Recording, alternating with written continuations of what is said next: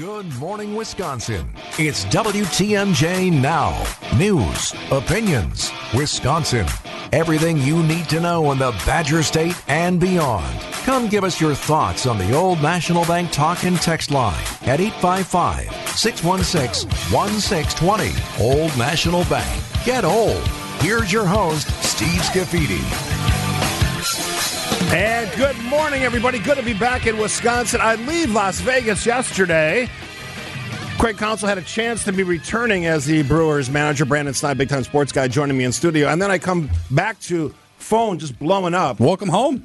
No, that's not a welcome home. It's like, what the hell happened? That's what you get. No, I don't want that. I like Craig Counsell. What I hap- love Craig Counsell. What happened, Brandon Snide? What happened yesterday? Money talks. Five 40 years, forty million dollars. The opportunity to go to an organization, Steve, that will spend, has spent good money, is in a position to win. The NL Central is not very competitive. We saw that. Well, la- so were this we in a last year. position to win. We were in the playoffs. We are not in the position the Cubs are in to win. No matter how we want to spin this and and say, well, we have this young group of talent and we we have great players. Guess who the second highest paid player was last year on the Brewers? I team? have no idea. Craig Counsell would fit in there now. You would, yeah. Jesse Winker was at eight point seven five million dollars. So was this a was this a? I, I put it on my show poll today. Is this a chasing the money story? Is that what it is? Or I think it's a little bit of both, and I think like look, according to Mark Attanasio, who addressed the media on Monday, said he had the offer on his table. Craig Counsell did to become the highest paid manager in baseball. That number was roughly about five and a half million dollars. Todd Rosiak, I believe, out of the Journal Sentinel, reported that for weeks and weeks this offer was on the table. So I think you're looking at it for Craig Counsell. Five and a half. Mets offered seven. Cubs offered eight. Obviously, he took the Cubs deal. Part of it was the money, but I think Craig was looking at the bigger picture, Steve, and he's got a legacy as well that he's you know looking out for, and and what is going to bring him into the discussion of you know top managers in all of baseball when the game finally is over.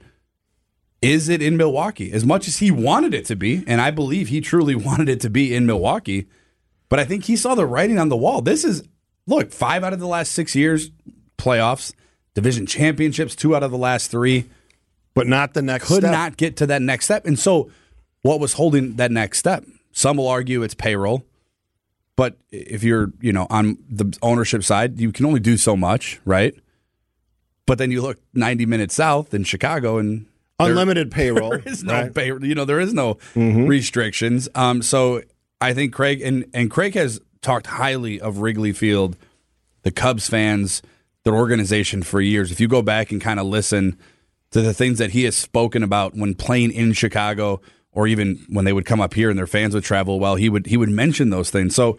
You know, if you're looking back on it, he's he's always spoken in high regards to to the Chicago organization.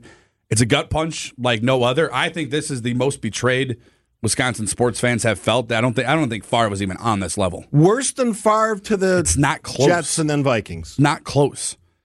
Mm. Because Favre wanted to come back. So there's you know, I know he went back and forth. There's a little bit of that. But then he went to New York. He went away for a year. We got Aaron freaking Rodgers. That turned out well. That worked out well. We won a Super Bowl. The Vikings did not. Yeah, he went to Minnesota. He ended up get you know, they had one good year in 09. He, he gets hurt and he never really bounces back. But that, that that was a year in between. All right, let's let's hear from the owner of the Milwaukee Brewers, Mark Attanasio. Uh, he had a, a few things to say about it. Now we haven't heard from Craig Counsell yet. No, we should next week. Next how week, much- how about this week? Thanks, thanks to all the fans in Milwaukee and Wisconsin. and he might he might do that. He's not really a social media guy, uh, but he is supposed to be introduced uh, to the to the Cubs organization next week. But this is Mark Attanasio on his thoughts on Craig Counsell. it's allowed me to reflect on what we have in Milwaukee as a city and and to play baseball in. And uh, you know what I what I said to the group is we've lost Craig, but Craig has lost us and our community also. what does that mean exactly? He lost us and the community. I think what he means is he lost us, the organization. They're not. He's gone. Right. But he lost the community, and you saw it last night. And I and not you know advocating for this, but people vandalizing his park, his baseball park there in, in Whitefish Bay. The community is going to turn on him. I don't think he's ever going to be able to come back to the city of Milwaukee. I would welcome him in with open arms because I love him dearly, but I don't think the majority of fans want anything to do with him. Look, I, I put it as my show poll today because I, I, once I got back, I realized how big a story this was because I know this station was jumping up and down about Yeah. all the, and, and I listened to most of the afternoon news when I got back into town. Uh, I just asked this question: What was your reaction to the news? And I gave you a few choices, and I can tell you I've done show polls for a while. We already have 344 votes, so this thing is is really hopping. Um, he's dead to me, 35.8 percent. That means Yeah. like I'm done with Craig. Yeah. All right, so that one's the leader right now. Thanks for the memories, 29%. That's coming up. Just Chase the Money, 27%, with like 33 comments, which I'll sample later. I, I guess I don't. I don't understand the anger. He did a lot for this franchise. Yeah. He did a lot for this team and this community. Mm-hmm. Uh, The timing sucks because this is a franchise that's asking the state for what six hundred million dollars. So that doesn't help. Five ninety, I think. Yeah. Yeah. that doesn't help. No. Um, we are at this crossroads, right? So we've been to the playoffs. What did you say? Five of the last six Five years. out of the last six division championships. Two out of the last three. One trip to the NLCS, which didn't work out. Um, a team that's never won the World Series. One of five teams left in baseball that haven't. I would say this is this is a, a trend down team, at least for the moment. Doesn't mean it's the end of the world because a lot of crazy things happen in sports. But for at this moment, at this time, this is not good news for this franchise. No, no, and, and and I've called it before on Wisconsin's Morning News. Golden age of Brewers baseball, Steve. This was it. This was your moment. If you look back 50 years from now, you hope you have a championship or two Come on, sprinkled 50 in there. years? We're- we gotta do something saying, like, between we're now still and then. celebrating 1982, We are, which is unfortunate. which is unfortunate. Yeah. So this, you know, this to be in the playoffs, Craig Counsell was the the driver behind the wheel to get us into the postseason and, and establish a new standard in Milwaukee, and he did it with resources. No offense to any of those players, but he did it with a lack of resources. All right. If you're on the, uh, if you're not on the X, which is probably a good life choice, formerly known as Twitter, what's your thoughts? Dead to me, Craig. Craig Counsell. Thanks for the memories, or just chasing the money. What do you think on the old National Bank talking text line 855-616-1620. You want to throw in your reaction as well to the big announcement yesterday, I found out when I arrived back in Milwaukee after a few days in Las Vegas. I'll get some Vegas stories in a little bit. Saw Bill Maher while I was out there. Always entertaining. What do you think? 855 616 1620. Brandon Snide sticking around for a little bit as well. We'll continue after this on WTMJ Now. It's WTMJ Now. Steve Scafidi and Brandon Snide, big time sports guy Here's work in the morning and Wisconsin Morning News with Vincent Eric. All right, so Sharon wants to jump in the conversation. Let's get her in. Let's get those phone calls. Good morning, hopping. Sharon. Hi, Sharon from the Northwest Good Side. morning. Um, my thoughts on this Craig Counsell going to the Cubs is that Craig is a turncoat, and I'm sure a lot of people that are, are Brewer fans and and um, admired him are feeling the way that I am, and I'm actually not sorry to see him go if that's what he turned out to be. And when the Cubs fans come here, they take over. Miller Park or American Family Fields. I mean, they they they take up half of the seats, which is fine. But I mean, I I don't think uh, Jesse Winker has any business getting paid that kind of money when Craig Counsell wasn't offered the money, and Jesse Winker didn't turn out to be anything of what they thought he would be. All right, so you're And done with Craig everybody knows- Counsell, Sharon. You're done with him. I'm done with him, and and they have been uh, talking my family that we wouldn't be sad to see him go, but to go to the Cubs is a real big, real big deal to a lot of people. That's why that's why I think his his field in in Whitefish Bay was damaged. Yeah. people take it to the next level. Yeah. Hope, hope, thanks for the call, Sharon. Hopefully that people don't. Because I, I, don't want to see that kind of No, stuff. you That's don't- crazy. you shouldn't be doing that. I mean, you should honor your local heroes, and he was a local hero for, for hero for a long time. Uh, Ray joins us from Springfield, Illinois. Hi, Ray. Good morning, uh, guys. How you doing? Good. Good. What do you Um, think? Good. Well, well, of course he's chasing the money here. I mean, uh, you know, it's it's very. I mean, you can see the fact he was interviewing in New York and Cleveland and all of that. That Craig Counsell's very highly regarded, and he's a very good manager, um, a good regular season manager. Mm-hmm. Um, getting to the championship series and the World Series, I'm not so sure. Um, but I have two questions for you. One is, uh, how do you d- does does all the uncertainty? Do you think all the uncertainty over the American Family Field funding does that play into this decision at all? And the second question is, who are some potential candidates to replace Counsell? No, thanks for the call, Ray, calling from Springfield, Illinois. Great On the, on the first one, I don't think it helps. I don't, also don't think it dooms that conversation. No. They're, they're going to find a way to get that package done because we don't want to see, regardless who the manager is, I don't think anybody in the state wants to see the Brewers leave. On the second one, Um, what about the individual who got fired by the Cubs? So there is there is some names that have been thrown out there. Um, Ken Ken Rosenthal of the Athletic, he had a few of them. One, one might shock you, Steve. We'll see if this one shocks you. Don Mattingly is one. Joe former Yankee Don Mattingly. former Yankee, uh, managed the Dodgers, Yeah. managed the Marlins. I believe he's in Toronto. Uh-huh. Um, how about this one? Rickie Weeks on the short list. Really? Hmm. What According to Ken Rosenthal, this is not Brandon's ideas. This is literally according to Ken Rosenthal from the Athletic. There's a few other bench. That one doesn't Pat- do anything for me. I, I like Rickie Weeks as a as a Yeah, former player. I do too. I don't know. I don't think he even manages. I, Like, I don't think so. You can't. But that's what that's what my fear is with this next search. Is are, are you going to panic? Because then you heard Mark. They, they were putting all their eggs in one basket. I think he was stunned and shocked. Yeah. that, Well- that Craig pulled the trigger. Now, again, it's 80 miles away, or 85 miles away. So it's Craig can, can keep his life in in Wisconsin and manage the Cubs. And and as you said brilliantly in the opening segment, he now has a vast payroll that he can play around with, and that mm-hmm. means better players and more more high level players than you might ever see in Milwaukee. A- And I got to imagine Matt Arnold, in my opinion, one of the best general managers, one of the front, best front office workers throughout the league. He, he had to have had a contingency plan. I would, I would imagine. I don't think he has that job without having that knowledge in, on the top of his head. And he has contacts. Obviously, he's been around. He was down there in Tampa Bay for many years, so he has guys that he can look out for as far as bringing in to manage the Brewers. Pat Murphy, though, is another name that's been floating around. He was the right hand man for Craig Counsell. You see him always in the uh, in the dugout talking to Craig in between pitches or plays or whatnot. Um, so he's another name that could be on the on the short list to possibly replace Craig Counsell. But it's it, it- it's kind of like you know I don't want to make it all crazy and, and hyperbolic, but replacing Craig Counsell in Milwaukee, Steve, is, is almost equivalent to like replacing what Aaron Rodgers was in Green Bay. Those are big shoes to fill.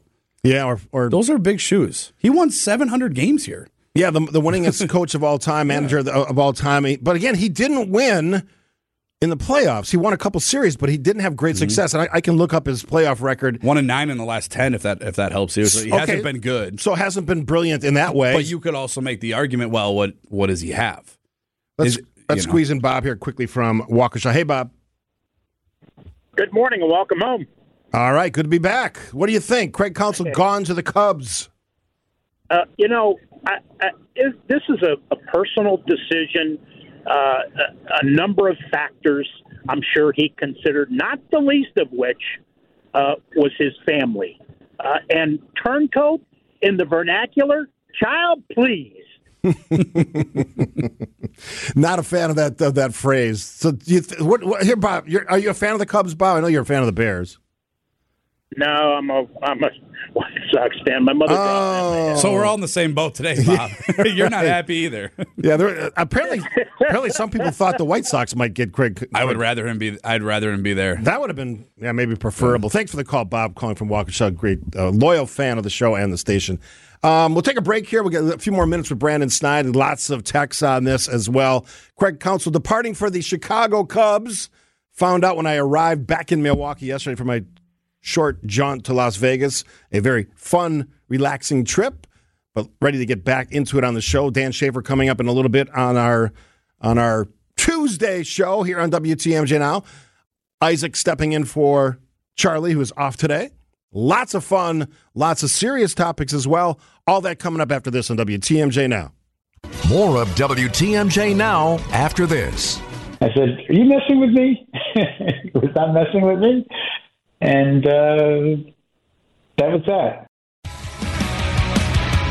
Brewers owner Mark Attanasio talking about being surprised. I think he was legitimately surprised. Yeah. Yeah, yeah. that- I don't well, think. you heard it in his voice. Like, yeah, I don't think. with? I don't think he saw that coming. And, and now that the, the search begins, Mm-hmm. I mean, they got time. The season just No, they don't have a whole lot of time. no. Mm-mm. Well, spring Hot training. stoves season starts really soon.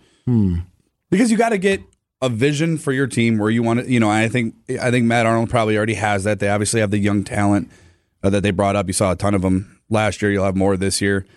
But they got to get a voice in there. They got to get a direction, and they have a lot of questions. Steve Brandon Woodruff not pitching in 2024. What's the future of Willy Adames? What's the future of Corbin Burnes? Is Devin Williams going to get paid? I mean, there is a lot of roster questions on top of the managerial one. Let's make a prediction. Is it going to be an experienced manager or a someone who's never managed before?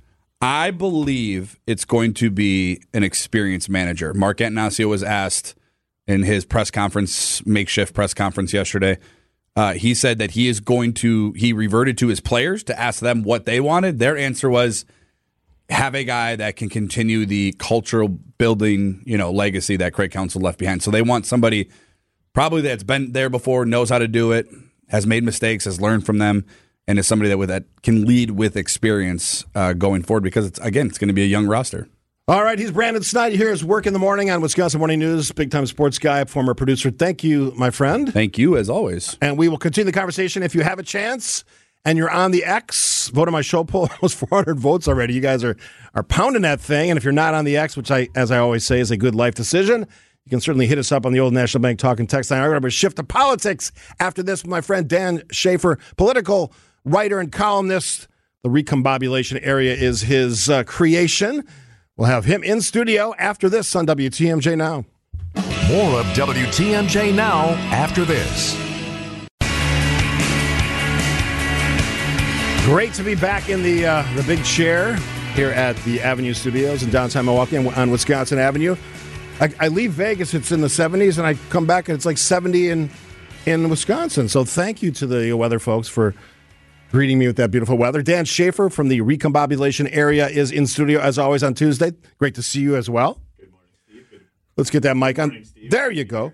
Let me turn you up a little. Okay, there we go. Um, so since we're talking about the Brewers, and, and you're obviously a political writer, but you're also a Brewers fan and sports fan. What do you think? I mean, it was definitely surprising.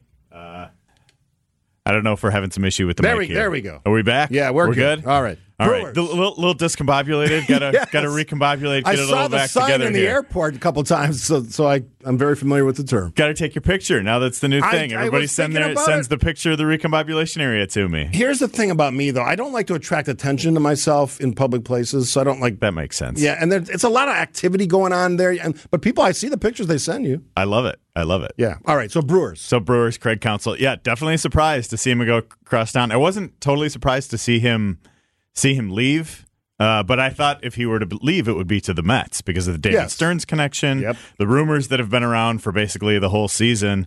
Uh, but I, I read a really interesting piece from Tom Verducci at Sports Illustrated last night, kind of breaking it down and talking about how, you know, this kind of married the two things that Counsell was interested in. I think he was interested in going into a bigger market, setting the new bar for for salaries for managers in Major League Baseball, and also staying in the Midwest because I think he has kids who play college baseball in the Midwest. That was the easy one because he's only 80 miles south of where he is now. So. Right. Yeah. So you know, I, I think it makes sense, but sh- it sure does uh, sure does beef up the rivalry, and it, it it certainly does not come at a great time for the Brewers. You know, they're they were outbid on a contract to bring keep their hometown hero in, in Milwaukee, and, and meanwhile they're asking for you know five hundred and fifty million dollars uh, from state and local taxpayers to to fund the stadium. It's it's it's not great. No, that's that was my next question actually. So, you does this do anything uh, of significance to that ask? It can't help. I mean the the there's a lot of momentum with the deal already. You know, it has passed the assembly. The governor has said he would support it. The county executive and mayor in Milwaukee will say they support it. The, the deal has a lot of momentum. I think it's going to, you know, it'll come up for a vote in the state senate. Looks like sometime this month. Uh, they already had a public hearing on it. They had the f- fiscal estimate. It's been, you know, it's been moving forward. Uh, I know the state session, the state senate is in session today. That bill is not going to come up today, uh, but I think it will come up at some point this month. And I think, you know, uh, there are there are some details to work out on it yet, and, and some things to win over some some people. But you know, I don't I don't really think the Counsell news will make any difference overall to the bigger picture. It it might you know just give some people some pause and just take another look at it though. Yeah, I, I, I think pause is the right word. Yeah. Take a, take a moment to think about it, but ultimately, you don't want to lose the Milwaukee Brewers based on a managerial decision and a decision to not support or fund a stadium that we all own. I think Right. th- there's an easy path, not an easy path. There's a path to success here. Find a new manager. Certainly, that's a that's a team decision. But fund the ballpark. Figure out the area around the ballpark, and let's go. Let's let's be a big time city because that would increase the likelihoods of, of, by the way, getting a team that's representative of that investment, which I always hope for. Yeah, I think you know there there's some details still to work out, but I think a, a, a you know what was it? At, at least through. I don't think Craig Counsell was going to be the coach through 2050. No, no, probably by any not. means. So, and the deal would go through 2050. So there are bigger things to work out there. I, I still think there's a lot they could improve on with that deal. It, it's not nearly as good as the one. Give me an that- example. for Fiserv Forum. Give me an example. I think you know a commitment to development around the stadium. Everybody uh, agrees is a with that, right? Except Everybody seems to be agree- in agreement with on that. Uh, I think a ticket surcharge to le- ease the burden on local taxpayers and, and shift that burden to the people who would be using the facility, much the same as is the case in Fiserv Forum. There's a two dollar ticket surcharge uh, that generates uh, tens of millions of dollars for, for that particular deal as well. So I think there are some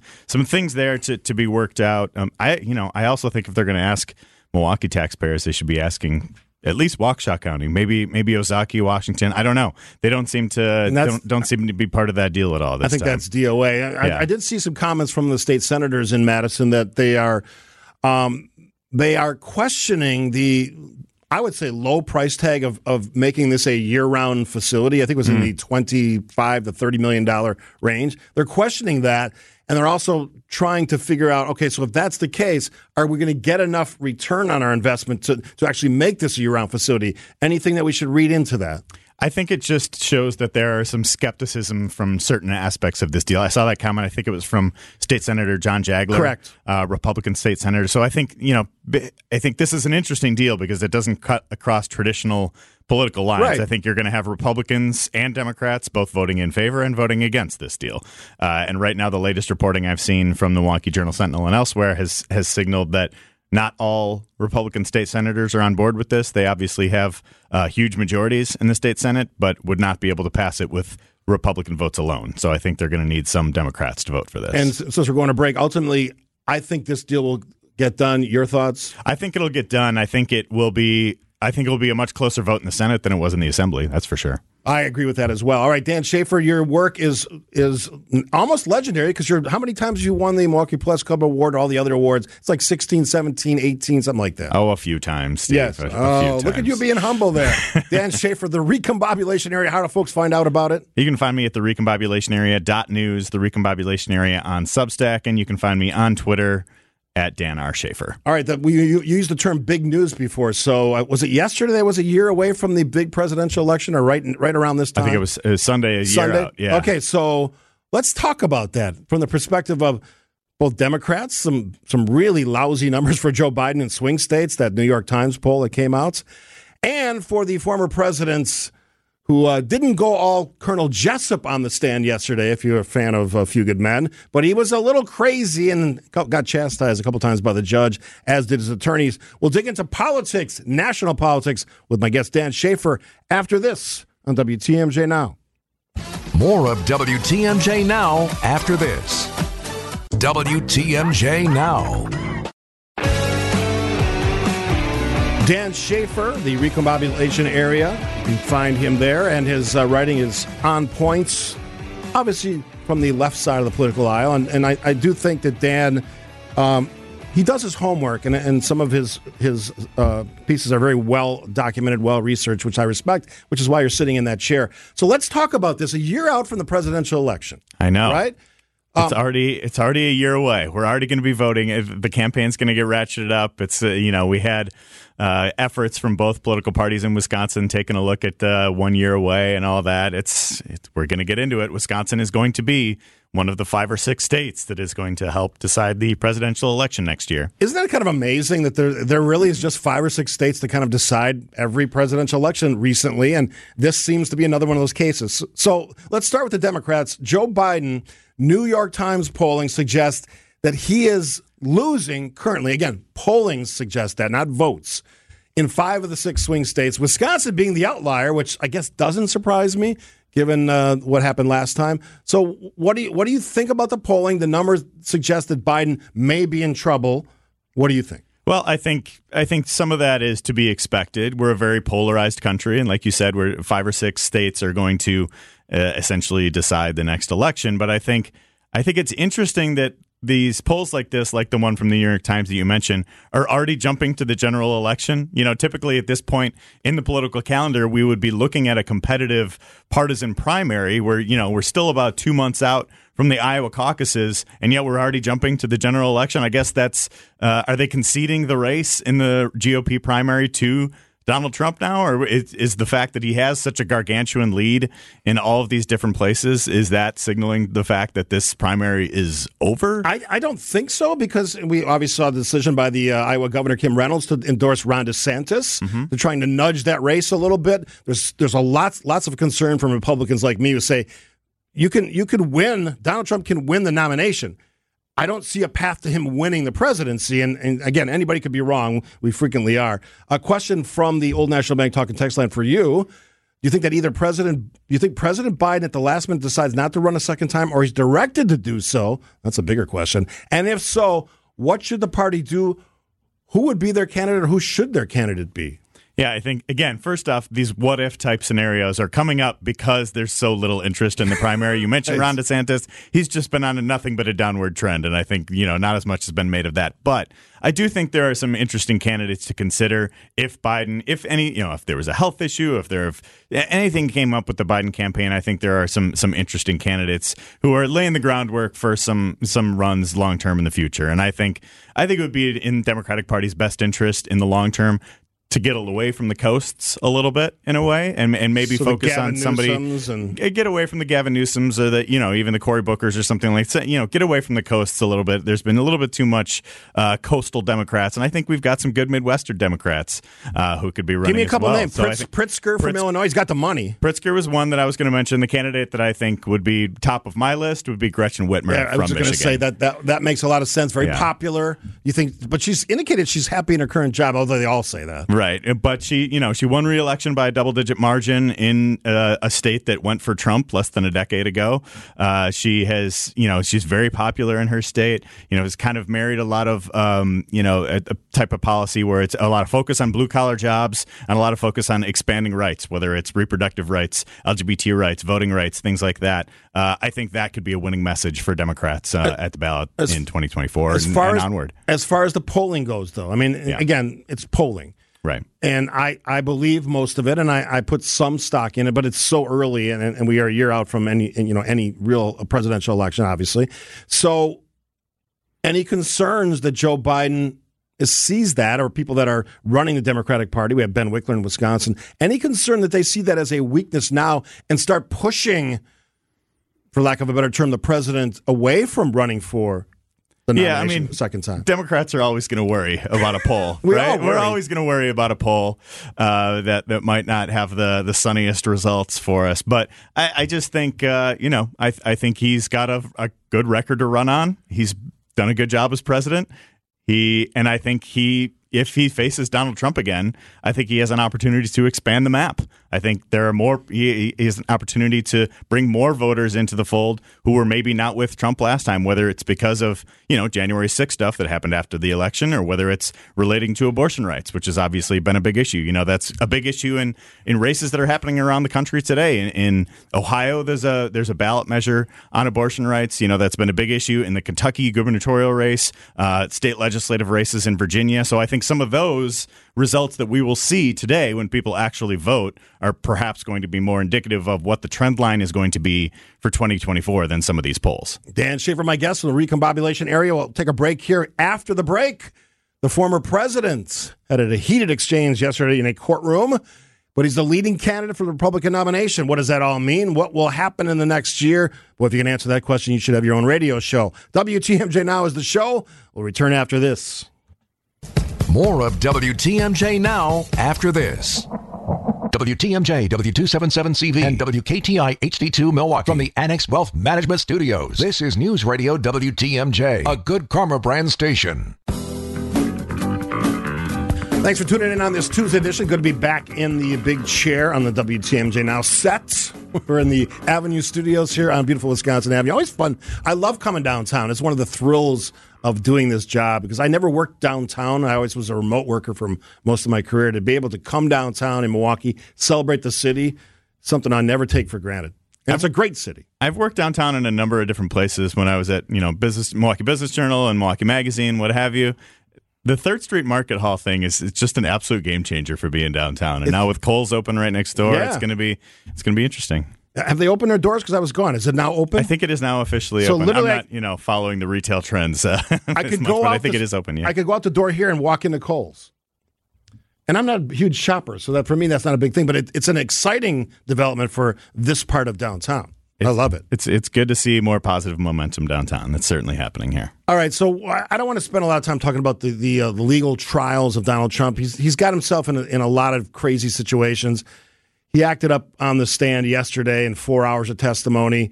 Um, the judge chastised him, chastised his lawyers, who then you know reacted the way his lawyers would react. They're sort of puppets of Donald Trump.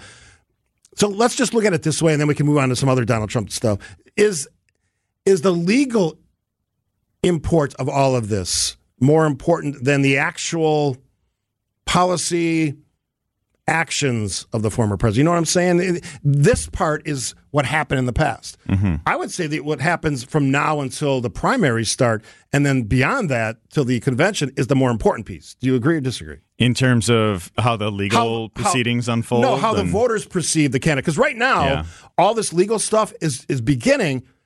He has not felt one bit of pain about any of that. His Yeah. numbers are fantastic. Yeah, and I think for a lot of people, it's still happening in the abstract, and we just don't. There's been so much legal noise of, over Trump uh, And, over and we're the not years. legal experts. Right. And I so I think that is that is part of it. It's just like hard to understand what these charges are and what he's facing because it, it has been there's just been this constant legal issues that he's been facing uh, you know uh, over the years and so it just seems like you know the more these uh, come to the surface the the more it's going to be a discussion point you have to you're going to be asking Trump about it, asking prominent Republicans, asking supporters about it, what this all means for his chances. You know, I think once that comes into focus, you know, if assuming he is the general election candidate, and which right now there's no reason to believe otherwise, I think that is certainly going to come into focus once we hit Iowa, once we hit New Hampshire, Super Tuesday, get into those primaries. Those are the questions the voters are going to be asking uh, because that will be in the news. It will be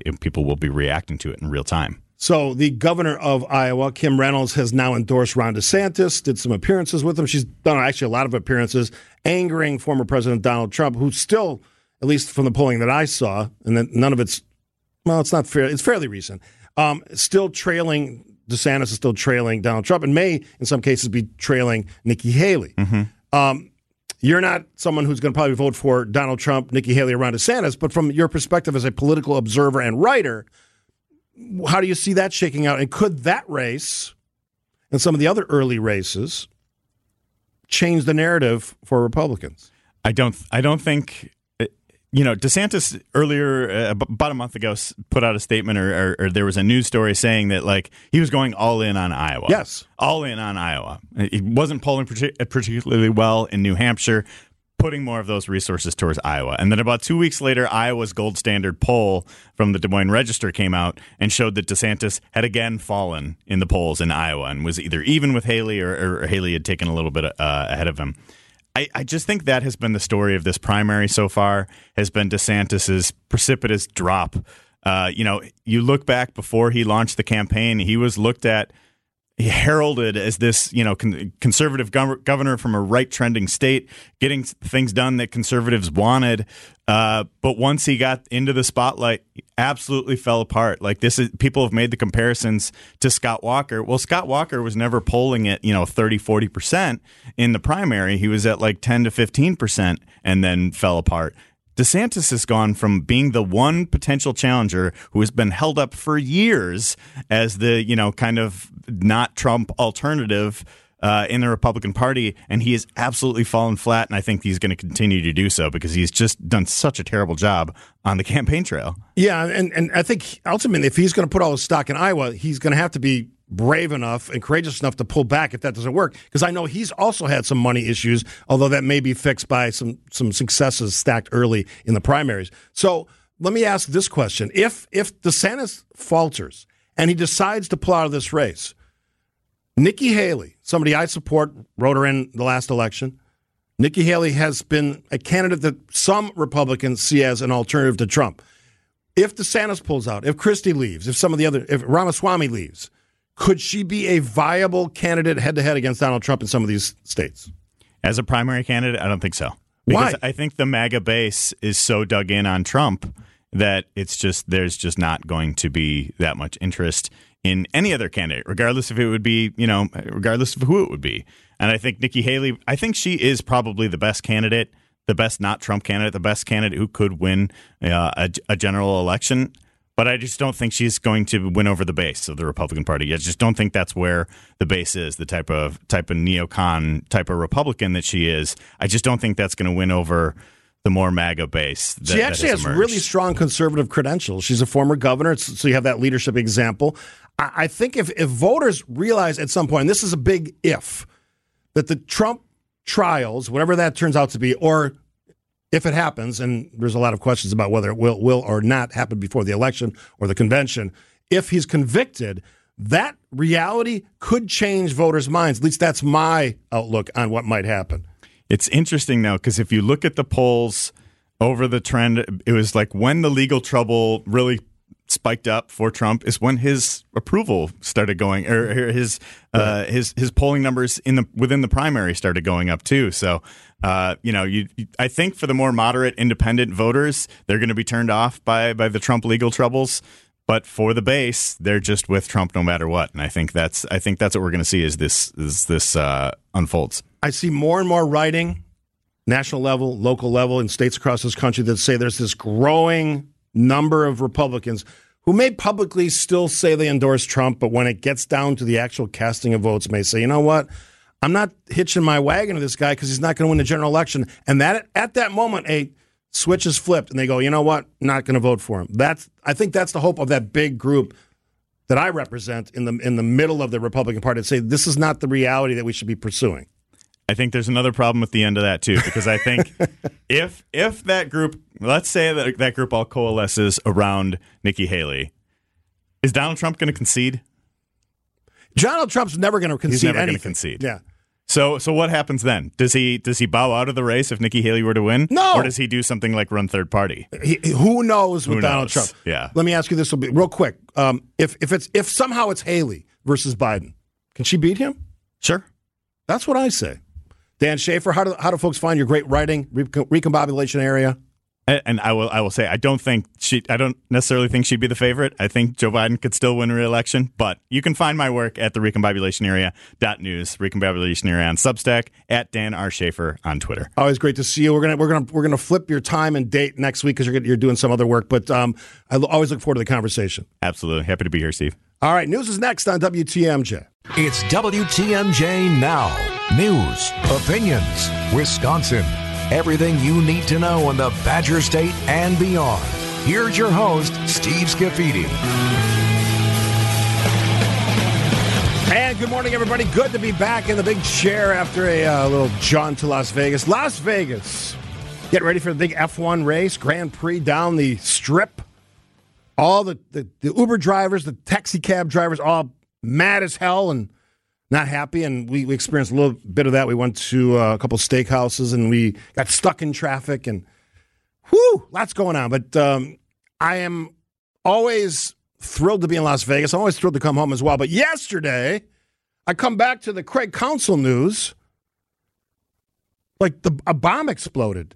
I'm listening to WTMJ and and uh, great coverage.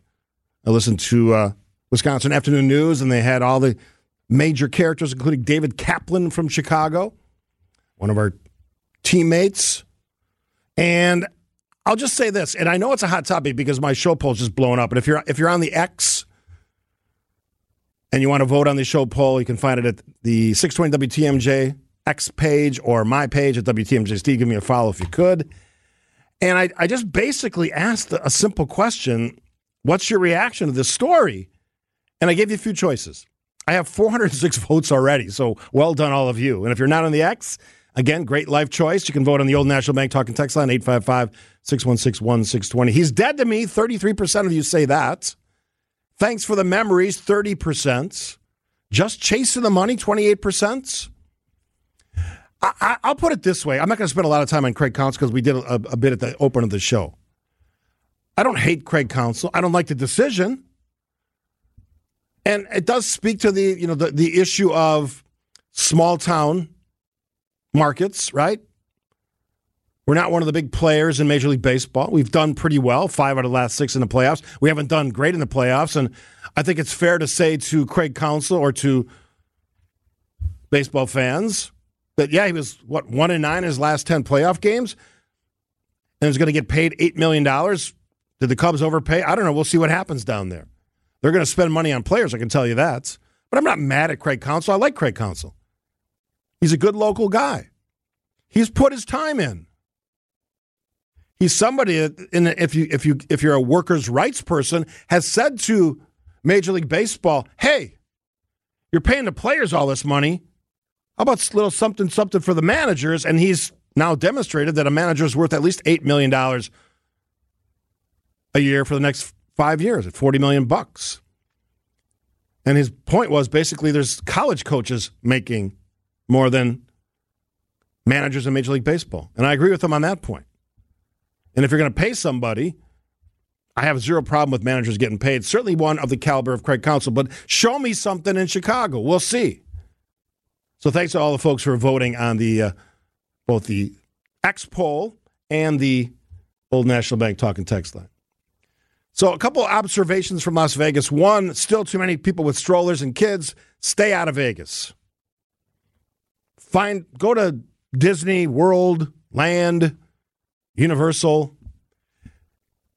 No way in hell you should be walking a stroller through the MGM Grand at 11 o'clock at night, which is when I got out of the Bill Maher show, which I'll talk about in a second, with your kids in tow or in stroller. That's bad parenting. No, don't do it. And there's a for some reason there's a, there's a market difference between that hotel, MGM Grand, which is one of the biggest hotels, and the hotel I stayed at, Aria, which I never saw a stroller. Someone explain to me the difference. Parents don't do it. Now, I, I went to see Bill Maher at MGM Grand on Saturday night. Brilliant show. Quick story. We were talking about politics with Dan Shafer before the uh, top of the hour news there. So he's he starts the show with about 45 minutes to an hour on politics. And he's blowing up Donald Trump. And a couple that was sitting right in front of us, we had we had decent seats, not great seats, but all the seats in the small theater. If you've ever been to the MGM Grand, it was the David Copperfield Theater. Typically magic. And I would I would ask, I don't know this, but a thousand seats, probably something like that, maybe a little more. And we're about halfway up. And a couple, when he starts going after Trump, they start booing him.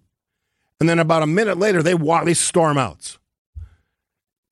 Now, if they would have stuck around for 10 minutes, Bill Maher also blows up the woke in this country. You know, the folks who want to change all of our language to a different word. You know, homeless is now a bad word, even though it describes the situation perfectly. Hungry is a bad word, even though it describes the situation perfectly. All these this this manufacturing of the language to somehow be less oppressive. He goes after everybody, which is what I like, and one of the reasons we decided, my wife and I decided to see him. He's pushing us to think differently about politicians. And the brilliance of Bill Maher, one of the reasons I wanted to see him in Vegas was he understands what I understand, and I hope other people do. The path that we're on, whether it's the far left or the far right, is not the path you want to be on. The craziness of the Trump wing of the Republican Party, the craziness of the ultra woke Israel is now the enemy, that crowd, he blows all that up. And that's a good thing.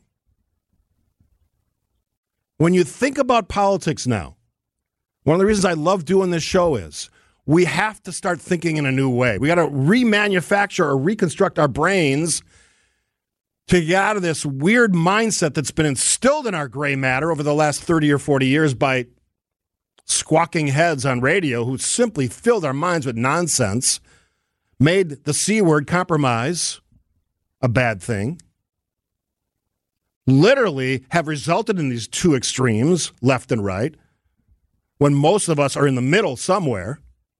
Doesn't mean you can't be conservative and still have common sense and logic be your guides. Doesn't mean you can't be a Democrat and still understand that some of the things that are represented in your party are absolutely insane, like the woke class. That's constructive. And that's one of the reasons we decided to see Bill Maher. He was brilliant As always, you can see his work on HBO, real time. One of the hosts, he brings in actual real live guests.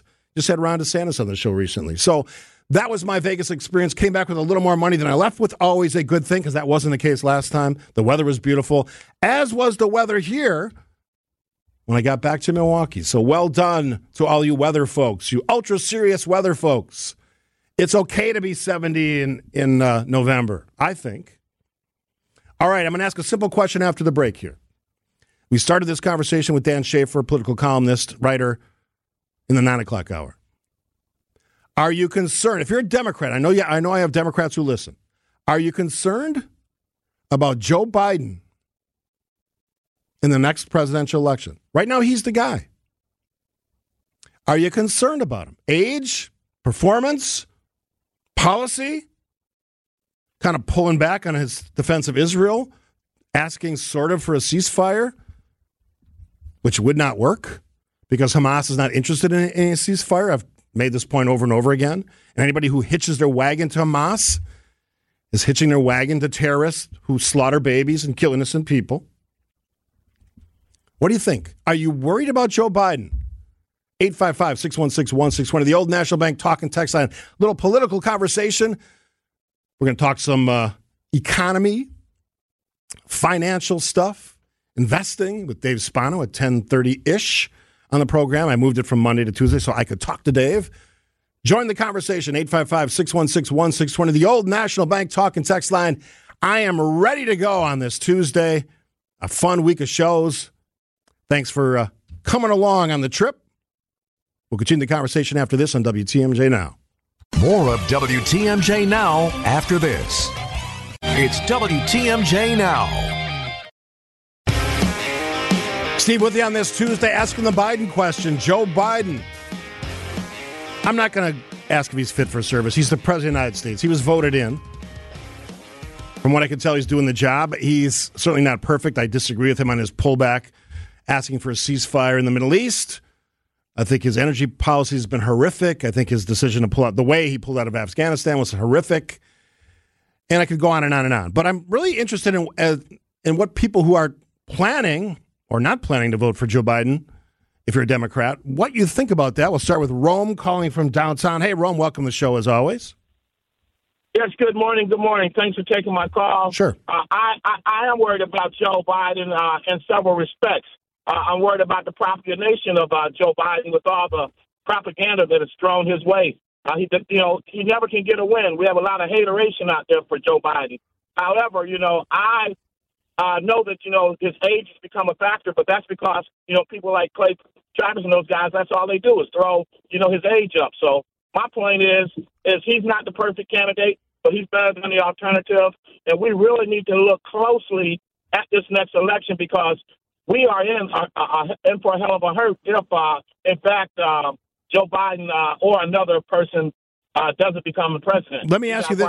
Let me ask you this, Rome. Are you confident that if Joe Biden's a candidate, and I think all indications are he will be, he seems to indicate that he wants to run again, and uh, we'll see what the, the primary does. But I don't see with with RFK kind of moving, RFK Jr. moving away from the uh, parties to an independent run. I don't know that that would be a viable uh, alternative for Joe Biden. So, no. so looking at Joe Biden today, looking at his policies, if he runs head to head against former President Donald Trump, does he beat him?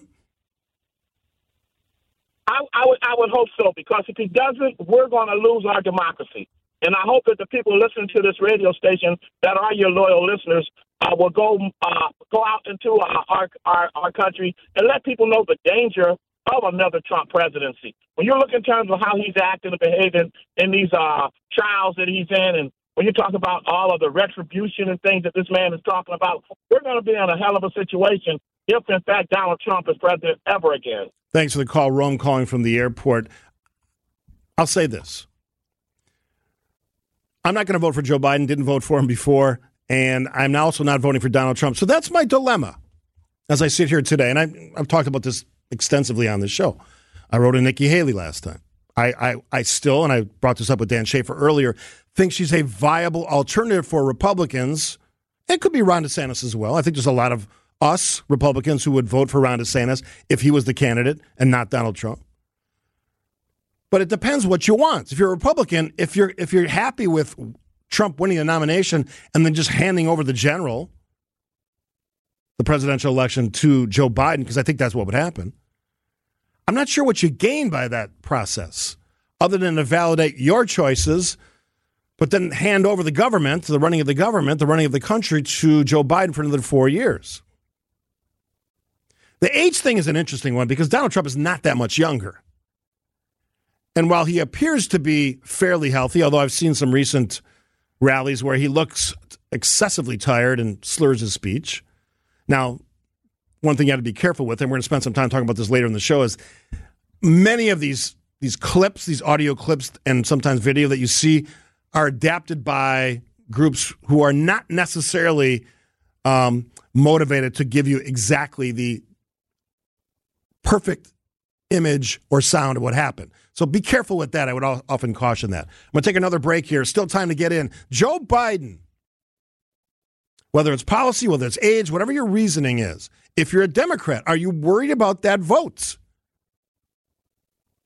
And do you think ultimately, if it is Biden Trump, Biden wins? Because the New York Times polling suggests that in six big swing states, the outlier being the state of Wisconsin, where Biden has a two point lead, Donald Trump has opened up some pretty significant margins, which stuns me as someone who doesn't support Donald Trump as a Republican. But that's what this polling suggests. Again, no votes cast yet. 855 616 1620, the old National Bank talking text line. You can join the conversation after this on WTMJ Now. WTMJ Now.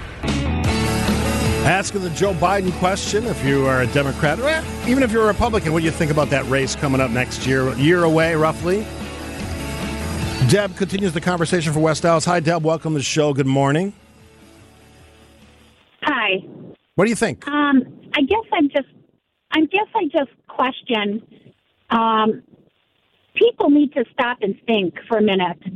First and foremost, we're Americans, United States citizens we value our freedom. We live in a free world compared to everybody else, you know, except London and all those other places. But at the end of the day, what do you value most? Your freedom, your your American rights to know that you don't have to wake up every morning and go, "Oh Jesus, what did Trump do now to, you know, blow our world standing apart?" If Joe Biden were the Donald Trump of the Democratic Party, I would vote Republican if he was not someone like Donald Trump. Uh, like Donald Trump. So, if Joe I, Biden acted I mean, like Donald Trump, you would actually vote for the other person. If it wasn't Donald Trump, right? Yeah, it's an alternative to Trump I mean, in the Republican that Party. Make sense? Yeah, I I, I, I love the mean, I love the idea because value. Go ahead if you value your freedom and value being an American, look at what Trump has done. Do you want a fraud? Do you want a liar? Do you want someone who's, you know, a convict or whatever else? You know, versus an older person like Joe Biden. I, I have jumped ship. I do go from, you know, party to party, mostly Democrat. I mean, almost always. But if, if Joe Biden was acting like Donald Trump, I mean, I'd move out of the country because there was no other choice. Yeah, thanks for the call, Deb. And I, I love Deb's passion. And here's the thing I really love about what Deb just said willingness to say, you know what, there is a line that, that a candidate or, or an elected official will cross that I will say, oh, enough is enough. And to her point, if, if Joe Biden was the Democratic version of Donald Trump, you know, writing crazed emails or, or social media posts, I should say social media posts because I don't think he emails much if at all. If he was doing that or just came out with insane ideas at rallies, you know, the lock 'em up thing, which Bill Maher talks about talked about this in Vegas on Saturday. This idea that everybody now, if they're, if they're your opponent, whether that's a political opponent or someone who disagrees with you, should be locked up, thrown away, blah blah blah, outraged, ostracized, fired because they have a different opinion. It seems to be, to, to um, the caller's point, the challenge for democracy here. What are we going to do with this stuff? Going to take a break. After the break, we're going to be joined by our friend Dave Spano, president and CEO of Annex Wealth Management. Plenty to talk about. Markets ticking up a bit. We'll ask Dave what that means after this on WTMJ. WTMJ Now. I know what you're saying. It's Tuesday. Why is Dave Spano here? Because I wasn't here yesterday, and I said, I got to talk to Dave Spano. I, I love our conversations. And when I don't talk to him, I have to find him on Saturdays, which is also a great choice. Host of Money Talk, heard right here on Saturday mornings on WTMJ. Dave Spano, President and CEO of Annex Wealth Management. Happy Tuesday, Dave. Yeah, welcome back from Sin City. I'm uh, I'm interested. Uh, I missed some of your show this morning, but they're setting up for the F1 race. That had to been yeah, it's that had to been it's complicated. it's a little controversial because I, I spent a lot of time in taxis season, and and uh, those folks are not happy because getting around, especially on the south end of the strip, is very complicated. But yeah, they're full full go, and they've also got a, a, a threat of a culinary workers strike, which is a big deal in Vegas because a lot of Vegas is about eating now. So yeah, a lot of concern there. But uh, the the city is always fun to fun to go to. and And it's gonna be it's gonna be amazing to have that at least to see that uh, those race cars going through the city. So absolutely. All right, so I come back. The Dow on a what six day winning streak? Is that what I'm hearing? Yeah, it would it would definitely rallied. And in fact, uh, last week the S and P was up 5.9 percent, and the Nasdaq up 6.6 percent. And those are the biggest uh, the biggest gains since November of 2022. So it definitely was a good week for both the major indices, and it was really driven, Steve, by a sharp drop in treasury yields. And, and, why did that happen? Because the Fed met last week and signaled to some extent that they're done with the rate raising cycle. And then 10 year treasury turned around and went down here as we're looking at it right now 4.58%. So it's come down significantly. And when interest rates come down, that's good for bonds and stocks. So why now? Why was that decision made to do that now? Well, the, you know the the Fed is a complicated organization, but they really looked at a lot of their their benchmarks, and it looks like they have slowed down inflation. You'll recall that the middle of last year, CPI ticked as high as nine percent, and so they're at a run rate of around three percent. It's it's not at their two percent target, but it's it's certainly headed in the right direction. What they don't want to do, Steve, is over tighten. In other words, continue with the super high interest rates because you know they went up from zero to five and a half percent in a short amount of time. That is, you know, that's constrictive, and so does it slow down the economy so much that it pushes it into a recession because you know these effects, higher interest rates, have a lagging effect. It's not immediate, so you know we're still going to feel this into 2024, and so they're going to watch the data to see if they've tightened enough he used, kept using the term, Powell kept using the term, we're, we're significantly restrictive. So, do they continue to, to, raise rates? We'll have to see, but he certainly signaled that they may be at the end of the rate hiking cycle. So, this one came from a, a couple listener questions. I'm kind of combining them and, and paraphrasing, but the, the, the conflict in the Middle East. We, we don't know where that's going. We, we certainly see the back and forth between the, the terrorists and, and Hamas uh, in Gaza, the, the war on, on Israel, the, carried out on October 7th, and now they are returning fire. So, without that being in any form of a settled situation, as close as you ever get to that in the Middle East, how can we ever have certainty when that stuff impacts our markets and our economies. How can we yeah, have well, that certainty? Yeah, investing you're not going to have certainty, and you know we we talked to a couple of managers in in New York yesterday, and there's no question that geopolitical risk puts the act the allocation of capital at risk. And so they say, you know, what are you going to do with it? You know, are you more careful or cautious going forward? That is the case. But, you know, the market has crawled up this wall of worry for 100 years. I mean, you can go back all the way to World War II and look at major events and, and pick a spot from World War II to the Cuban Missile Crisis, right, right through assassination of presidents and the market moves forward. But there's no question that this is uneasy, and it's not just of obviously in Israel. There's certainly you know Ukraine and Russia, and of course China continues to look at Taiwan. So there is geopolitical unrest around the world. So you have to be careful of how you invest your money and where you invest your money. Dave Spano, President and CEO of Annex Wealth Management. Great resource, annexwealth.com. Uh, this one from Peter on the Old National Bank Talking Text line. What about those revised job reports trending down for several months now. Is that right? Yeah, they have, and that that is concerning because interest rates are high and jobs are starting. You know, the jobless rate is going up. But remember, this is this is part of what the Fed is doing. This is not an accident. They wanted to slow down the economy, and part of slowing down the economy is slowing wage growth, which is a big part of the inflation number. So if they're slowing down the jobs and wage growth, they are doing what they intended to do, and so they are trying to slow it down.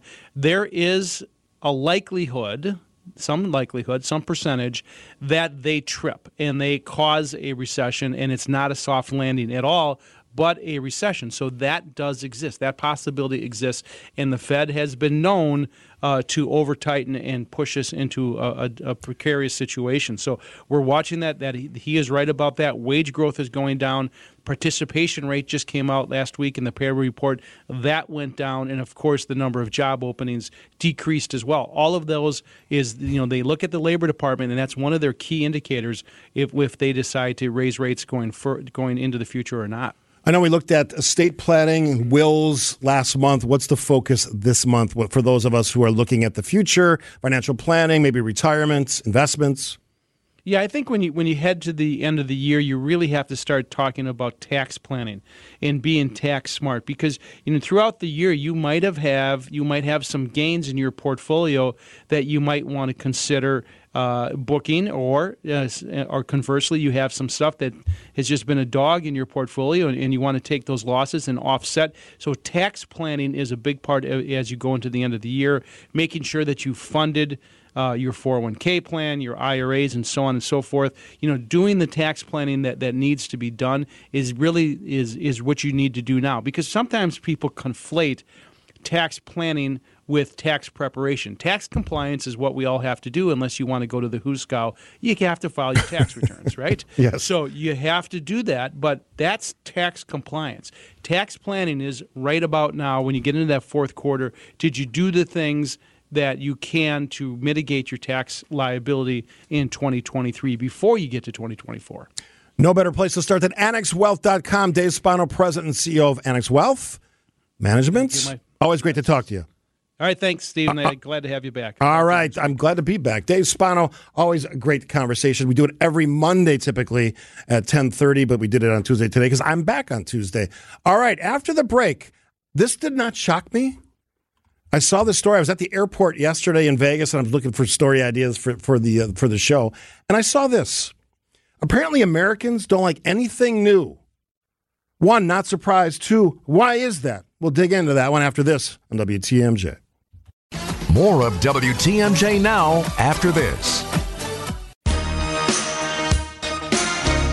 Oh, thanks for tuning in. Thanks for finding this show, WTMJ Now. You can find it wherever you get your podcasts. Somebody asked, where can I listen to the podcast? Well, go to WTMJ.com and you can find WTMJ Now. You can even go find the old show, all the old shows, all the interviews, all the uh, features. We still do all of that. We break it down for you. Interviews, fun stuff. All available at WTMJ.com or Apple, Spotify, YouTube. Just punch in WTMJ now and it'll take you to the podcast page and pick the dates and you can hear all of that back. So thanks to all of you who are weighing in, whether that's on the phone or on the text line. The old National Bank Talk text line was wide open at 855 616 1620. So here's my question. A couple questions, actually. Why is it that we're so resistant to change in this state and in this country? We seem to be stuck in a rut, whether that's politics, whether that's the choice of where we go out to dinner, the drinks we like. And I know there's been this saying for a long time. My, my sister in law always tells me this I like what I like. But how do you know you won't like something different if you don't try those other things? That's my question always. And we seem to have this fear. So I saw this story in one of my favorite websites. I've said this before studyfinds.org. Studyfinds.org. Here's the headline Is life getting stale? Average American hasn't tried anything new in months. They asked 2,000 adults how open they were to trying things. 56% say they like what they what they like, the phrase I just used, while only 38% prefer to venture out of their comfort zone. To those 38%, I say bravo. Well done.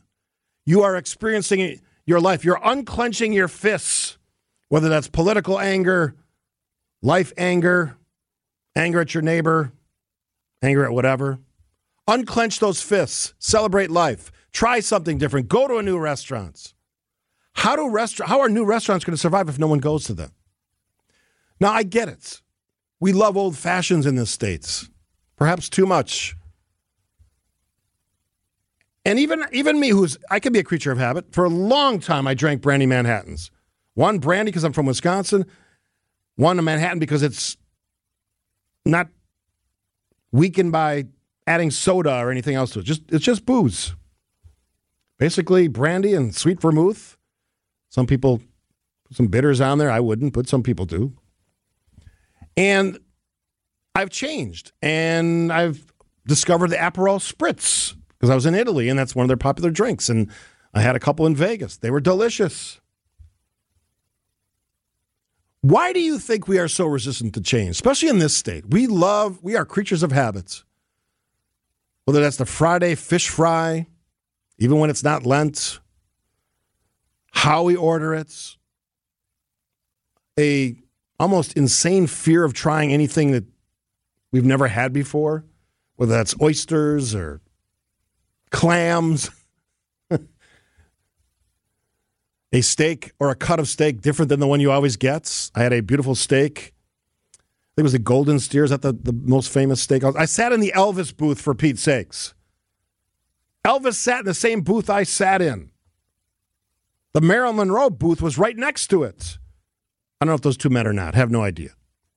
But I was thrilled to be eating a 24 ounce porterhouse. Now hold your hold your ammo. I only ate half of it. That's all I could eat because 24 ounces is a lot of steak. It was delicious. I think it was a golden steer. Someone will correct me if I'm wrong. In a strip mall, basically, surrounded by things that weren't there all those years ago when Elvis was eating dinner in that booth that I was sitting. But I, you know, I like to try different things. I'm not typically a fan of uh, what is this twice baked potato, but I had some of that. I'm a baked potato guy. I I ventured out. I had something different. It was delicious. I had oysters last time I was in Vegas. So why don't we have open minds when it comes to that stuff? And that's just food. Politics. There's tons of us walking around who the only investment they make in an election is to look to see if there's an R or a D after their name. That's it. That's their their total investment in research towards an election. They would have no idea what the policy of a candidate is, especially at the state level. No idea. They walk in, oh, R, mm, good. Oh, D, sure. Now, here's the thing here's why this matters. Those who are willing to try different things, they're happier, enjoy traveling more. People who are less risk tolerant, creatures of habits, are more introverted. Only focus on things they've tried that they didn't like. Ooh, I had that once. Didn't like it. 855 616 1620. The old National Bank talking text line. What's the matter with us? Why did we become so fearful of change or new things? If you like what you, what you like, how do you know you won't like it if you never tried it? That's my challenge. That's my ask. I see the phone lines heating up. Producer Isaac filling in for producer Charlie today. Gimme, bring it. I want to hear what you have to say about it. Why are we so resistant to change and unwilling to take chances? I think we can be better. We'll take your calls and your texts after this on WTMJ Now. More of WTMJ Now after this. WTMJ, W277CV, and WKTI HD2 Milwaukee from the Annex Wealth Management Studios. This is News Radio WTMJ, a good karma brand station.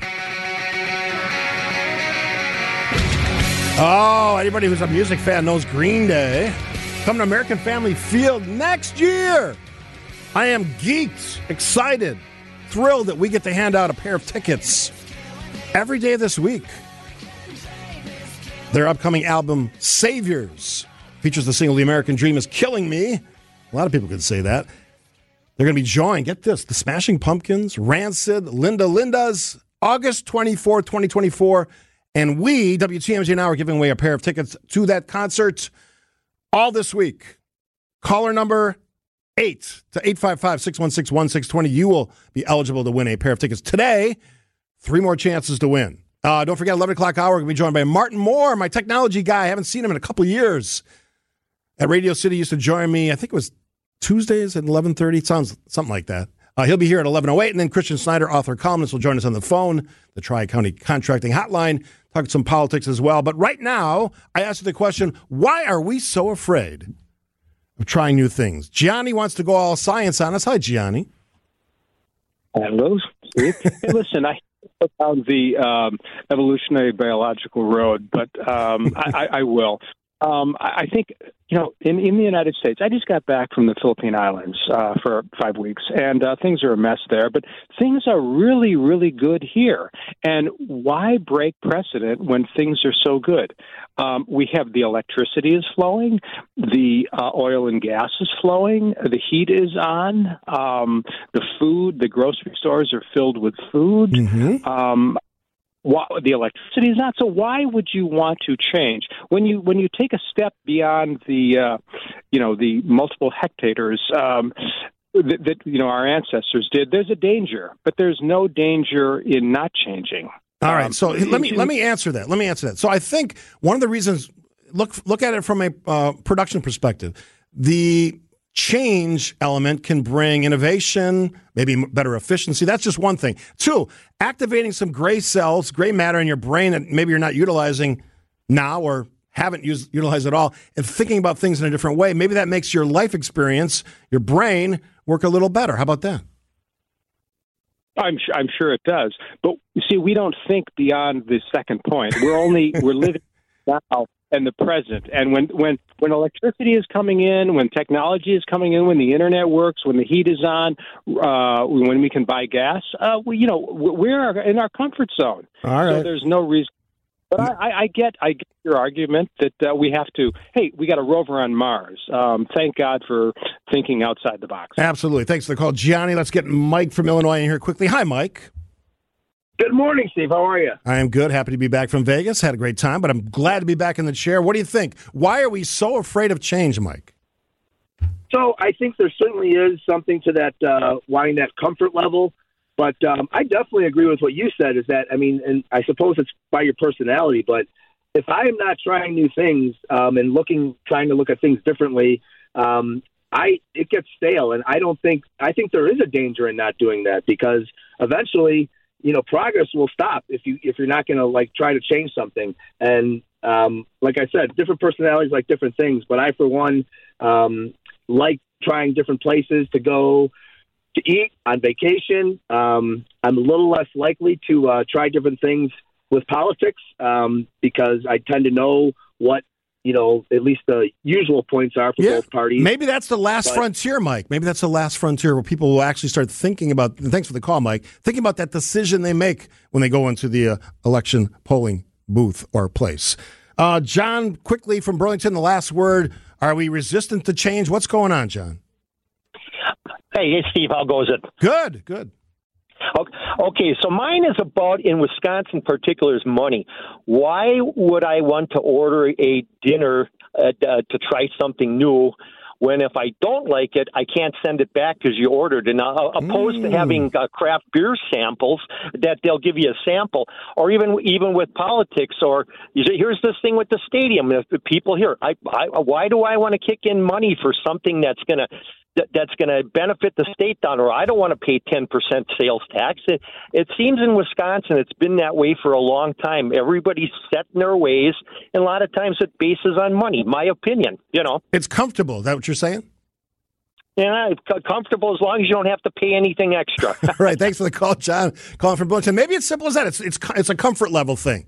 I just say, man, you got to experience stuff. Stretch it a little bit. We're going to stretch a little bit with a guy who used to join me from Radio City. Now it's going to be his first shot here in the Avenue Studios. Martin Moore talking about AI, technology, what he's been up to, all of that after the news, which is next on WTMJ. It's WTMJ Now. News, opinions, Wisconsin. Everything you need to know in the Badger State and beyond. here's your host, Steve Scafidi. Uh, happy Tuesday, everybody. All right, so this this is kind of a trip back to the old Radio City days. My pal Martin Moore sitting in studio with me. So if you're watching on the stream, and he's got his i iPhone 15 Pro, right? That's good. Get your mic. You got to get his mic on there, I, Isaac. There you. There, There you. we go. Now it's hot. All right, so you used to join. Was was it every Tuesday at 11:30? Every Tuesday uh, at 11, we did an hour. Okay. And then I used to do nights too. Yes, you've done a few nights programs. And then COVID hit, and then and then everything changed. Yeah, And and, now- then and then I tried my best to uh, do the show from what I can only describe as a cardboard box that I would stick my head in with, with like pillows, and so it would sound great. and- Yeah. But uh, believe it or not, that didn't work out for a radio show, and so you still got a podcast. yeah, still have the Said No One Ever podcast, which you've been a guest on, and I need to get you back on. Yeah, which is a, a blast. But really, what I always loved about our conversations is you are a guy that loves the new stuff. I was just talking about our resistance as a culture and as a state to new things. Some of us, you're not one of those people. Mm-hmm. No, you like to embrace that. You you always get the newest, shiniest iPhone For the for the most part, yeah, yeah. Self driving cars scare me. yeah. AI what scares scares you about what what scares you about it? Uh, the whole part where my hands aren't on the wheel. So let's talk about it. Artificial intelligence. Something Sure. I want to start spending more time on on this show. Mm, big topic these days. the move to robots. Mm-hmm. Elon Musk says at some point robots will take over the world, and all of us will not be workers. We'll just be living lives. First of all, what in the hell are we going to be doing? You- with have you ever seen the movie WALL-E? Yes. Boy, I hope it's not like that. or iRobots yeah, or or not that one. I would prefer WALL-E. or Ex Machina? That's a great movie. That That's is a, film. fantastic film. That's All a film. so as somebody who loves technology like you do, Sure. What's your other than the self-driving thing, which you've already pontificated Sure. on, which I'm I'm actually more cool with it than you are. Yeah. because I think I like that that idea that we're not going to have crazy people who think they're NASCAR race dri- Sure. race car drivers on the freeway. But I'll let that go. Artificial intelligence. Are you embracing it, or are you cautiously looking at it and saying, "Pump the brakes. Let's see what happens." Well, I think the first thing we need to do is is different is break down AI because AI. Are you a whiskey guy? You drink whiskey or bourbon? Yeah, or anything? on occasion. You know how whiskey's sort of a blanket term for Scotch and bourbon and Tennessee whiskey and all that. AI is a general term um, that I think gets mixed up in the conversation. Yes, There- yes. There's different versions of AI. There's you know there's like chat bots like when you go on amazon and you know you obviously know you're not talking to human there's a very there's guardrails for for ai like that uh, and it doesn't deviate from what it's programmed to do and to say and what it can access then there's things like chat gpt um, which i use a lot for work um, and for a lot of like copy How do you use it at work? You work for Cost Corp. Yes, yes. So uh, a lot of times, one of the the best things if you're someone who is a content creator or or you're building a website or something like that, ChatGPT has been great for. I need to fit something in 100 characters, and I've spent an hour, and it's 105, and I I don't know what else I can do to change it. You can just say. Take this sentence and rewrite it in 92, 99 characters, and it'll do it. And it's just like, it's It- amazing. and it's taking over the creation of term papers, the old term that was in place when I went to school. Oh, yeah. And and and content creation. Oh, for sure. That's concerning to me as someone who is a live content creator, Mm-hmm. often on the spots in my in my gray matter in my brain when someone could just send it off and duplicate that, including doing a podcast or a radio show where it's not a live person doing it. Mm-hmm. Oh, absolutely. Uh, I mean, there, there's a nuance to um, dialogue and in in in what you say, and in my opinion, currently what we have now with like ChatGPT and a lot of these uh, AI programs that that can create copy and stuff for you, it, it's pulling from the internet and it's basically plagiarizing things from here and there and, and rewriting it. Um, and uh, that's where you're getting issues with like the writer strike and all that stuff is because um, there's just something to having real human beings come up with something through their experience, through their you know through their own life events, versus a computer just surfing the internet and then kind of jumbling a bunch of things together and then creating you know creating what is obviously not something written by a real human being. this is sort of a broad overreach, but there's a concern among some older folks Hmm. that the younger generations like work less, want more fun time. And if you believe Elon Musk, who says at some point robots will do all the work and we'll just be sitting there consuming our days with entertainment and fun. Sure. You think that's a realistic expectation or something that could happen, or is that just Elon Musk being Elon Musk? I mean, in our lifetime, no. Uh, but I do think if it's something that we aren't careful about, we'll- let it happen. I mean, we're human beings. I've always said are the smartest, dumbest species on planet Earth. we, we invented the atomic bomb. We invented the internet, and and for all the all the inventions and things that we've done that have made our lives better, uh, those things have also been sort of the downfalls of a lot of our our civilizations. And so. AI will be as useful or detrimental to the human race as we allow it to be. And so we are still the masters of our domain. Yeah. If but 100%. But there's some questions wh- uh, whether or not AI could actually supersede that mastering of our Oh, own domain. absolutely. And the, the, the, the you know, it, it comes down to what is our end goal? If we're just creating AI and advancing AI just for the sake of doing it, um, that's not a good enough reason to continue with it. We need to have a purpose so that we make sure that we stay within those. Should we take a pause? I th- uh, I think we need to just take a step back, look at it. Uh, Because there- even, even Elon Musk has said that. oh, absolutely. There needs to be rules and regulations put into place right now, for sure, hundred percent. All right, I want to I want to focus on a positive Mm. results of AI after the break. You and I both know this story, but we're going to talk about that after the break. Martin Moore, my guest. Technology, artificial intelligence. Nothing artificial about Martin's intelligence. We'll dip into that gray matter, that knowledge after this on WTMJ now. More of WTMJ Now after this. It's WTMJ Now.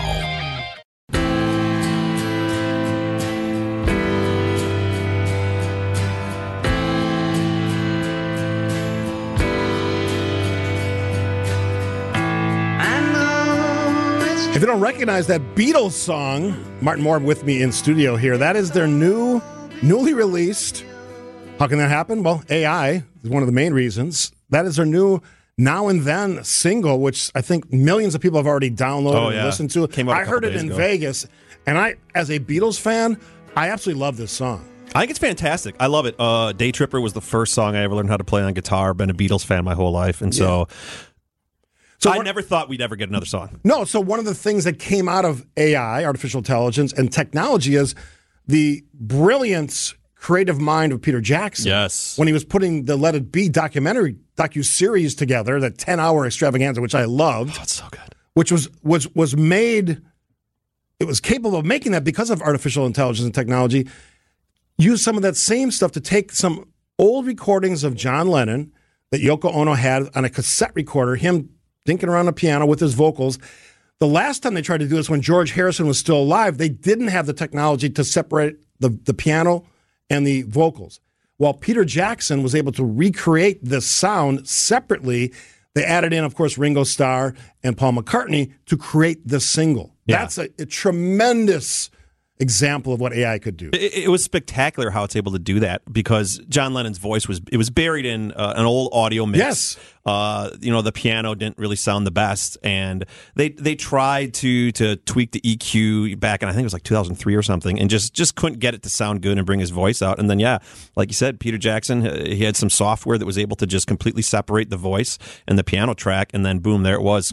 Crystal clear, clear as day. They did use AI too to clean up, uh, auto tune a little bit of Lennon's voice, and and you know, but in the end, that's one of the great examples of of what AI can do. Now, the opposite, the antithesis of that is Okay. some of the auto generated. If you've ever heard, there's Yes. a, a track, a Jay Z track, a Kanye track. Right. Um, they've done some Beatles ones um, where it's a completely AI generated version of them, and it's indistinguishable from. So that's a creative risk because the Yes. individuals who produce that content, voice, or in some cases their their face Yes. or, or their acting, they are concerned, legitimately so. And this is one of the big issues in the in the artist strike, uh, acting strike, is that once you have those images, once you have their voice, you can create anything Mm-hmm. For the rest of eternity, and they're not getting compensated for that. And that is still a stumbling point in the current negotiations. Well, they could have the you could pass on, and they could have the Steve Scafidi show for the rest of eternity, and your family could not get any rights. Yeah. Or that the the biggest issue is it's not even so much the the the money thing. It, it's you, when you don't when you're not when you don't have uh, give people permission to you have something out there that's saying things for you that you might not otherwise say um, that might look like you and it's a huge huge huge problem because you don't have any control over that because obviously you're dead. and even if you're alive, uh, you know, there's people that are take they're making Jay-Z tracks, they're making Kanye tracks and they put it on YouTube, gets millions of listens, they get a ton of ad rev and by the time the record label gets it pulled down, too late. They've already got the ad rev, and and so you can do a lot of damage to record labels, to individuals. You can make a lot of money at it by hacking the system, and so that's where rules and regulations are really going to play in effect. And like you said, that's where the writers' strike started coming into play. Yeah, and, and, and from the perspective of the billionaire guys, the geniuses who have developed some of the early technologies, you know, the the, the the Zuckerbergs and you know Elon Musk of the world, who we all trust, yeah, with with, completely. with our house keys. I mean, and passwords. correctly so. They are they are advising caution. Yes. Don't let it, the technology outpace your ability to control that technology. Yes. And you and I have talked about this before extensively when you used to be on the show. Social media, these deep fake videos, Mm. these fake videos that, that look like, oh my God, that's Tom Cruise. That's not Tom Cruise. Mm-hmm. No, and people believe it. They do Human believe beings it. are gullible. They are. And I think Every time there's a hurricane and they show a picture of that shark swimming in the Right, mall, yeah. everyone's like, oh, "What?" It's like, "Oh my god, it's been like 15 years and you still believe that?" So when you think about social media, that to me is is one of these. You know, we started this half hour talking about the risk. This is one of the risks here. You are putting words, not just in the mouth, but in the the image of a mm-hmm. celebrity or even a non-celebrity. You know, they are now deep faking videos of teens mm-hmm. putting their face on the bodies of young women. Yep. Not that teen, and then sending it out there. That's a real risk. Or exes. Yes. Uh, th- th- there's an infinite amount of damage that it can do, and and there needs to be checks and balances with it because it is it's a it's a very very risky. It's no different than when Photoshop first came out. Um, I mean that that was that was a problem. We still have issues with Photoshop. And that's just like compared to what AI can do. That that that's basic. That's child's play. That's caveman Yeah. stuff. I mean, now we have deep fakes and we have auto. You know, um, if you ever watched the new um, the uh, Obi Wan Kenobi series, that wasn't James Earl Jones's voice. That was a completely AI generated James Earl Jones for Darth Vader. And so, Martin Moore joining us in studio, sort of talking about artificial intelligence and technology. So, someone as a who is a content creator like you, Hmm. where are you at on the on the spectrum of I embrace it, but I you know I I, I pump the brakes. I, I I'm just going to go all in. Where are you at? it, it- for me, it's like the internet. It's the the 49-51 rule. Fifty one percent of AI right now, at least the way I use it, and where I think it's going to be in my lifetime will probably be fine and it'll be helpful. It'll create a lot of new jobs. It'll kill a lot of jobs. Uh, but it's that 49% that I worry about. you know, same thing with the internet. It's internet's been a great place for people to start YouTube careers or a podcast or uh, be a writer or a gamer or whatever it is. But there's so many negative things that happen on and then subsequently off the internet from the internet that it makes you wonder: is it worth it? I got I got a bunch of of texts uh, on the old National Bank talking text line asking the same sort of question, um, and that's the creative piece. Yeah. If you're using artificial intelligence, which sort of takes different bits and pieces, Mm-hmm. bits and bytes of all the things they've seen you've done previously, or they've they can gather, which it does. Do you lose the the element of complete total creativity? Yeah, absolutely. The human beings uh, machines and human beings aren't all that different when it comes to um, content creation and, and, and original thought. All of our thoughts as human beings and what we create, whether it's a piece of art or a song or a TV show or this radio show, that all comes from from life experience. Um, and, and whether we want to admit it or not, we we are copying and tweaking and making things that we've experienced or been influenced by our own.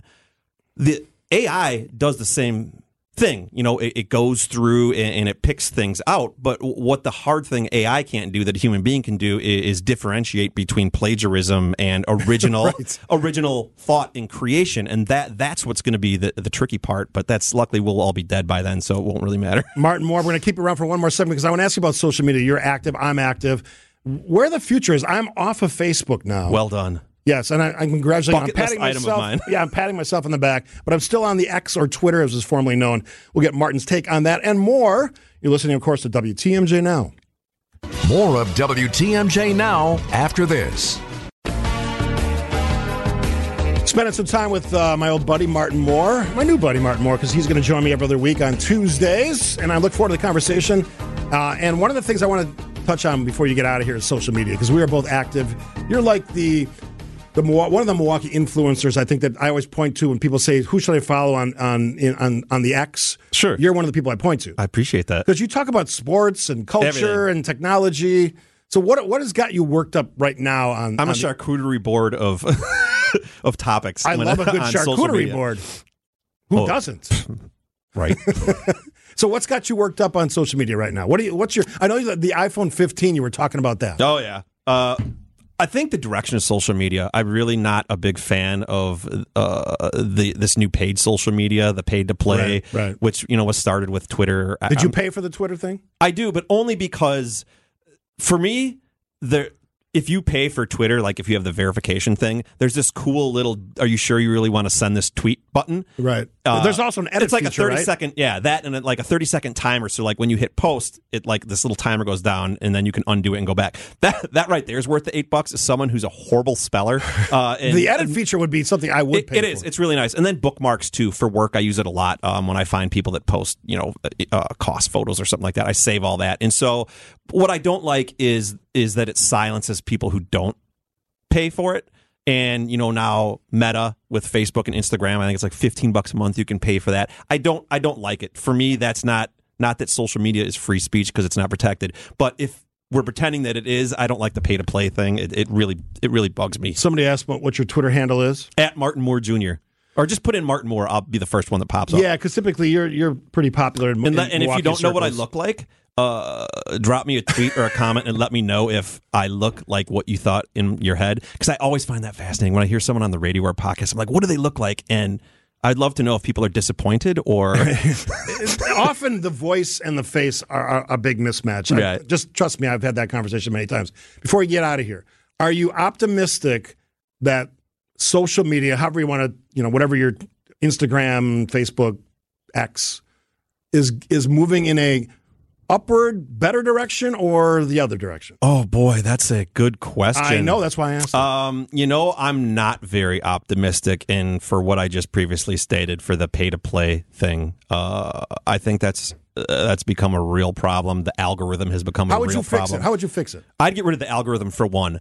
So I did this whole thing. Um, I'm a big liberal. I don't. I don't. care. Everybody knows that. Um, but I did this thing where um, I was on Facebook and I just interacted with tons of conservative content, and it took about eight seconds for my YouTube, for all of my social media to flip and then feed me what I was searching for. It's the same thing. Go on Instagram and search for like a cat or like Right. shuffle dancing. Right. It, it takes a minute, and your feed's filled with it. I the algorithm is a thing that I don't like, and it's getting smarter and better uh, with AI. Uh, and I think that traps us in echo chambers, and I don't like it. And I think for that reason, I'm not very optimistic for social media. but hopefully, I'm wrong. Still liberal. Interesting. Ish. Oh, softening, weakening of position. I'll, I'm- I'm work on you. yeah, I'm definitely in the middle. Fantastic to see you again. Yes, thank you. Every two weeks, and, and could be more often than that. Martin Mm-hmm. Hey. Moore talking about technology, culture, all Here the fun stuff. Here Yes, for it.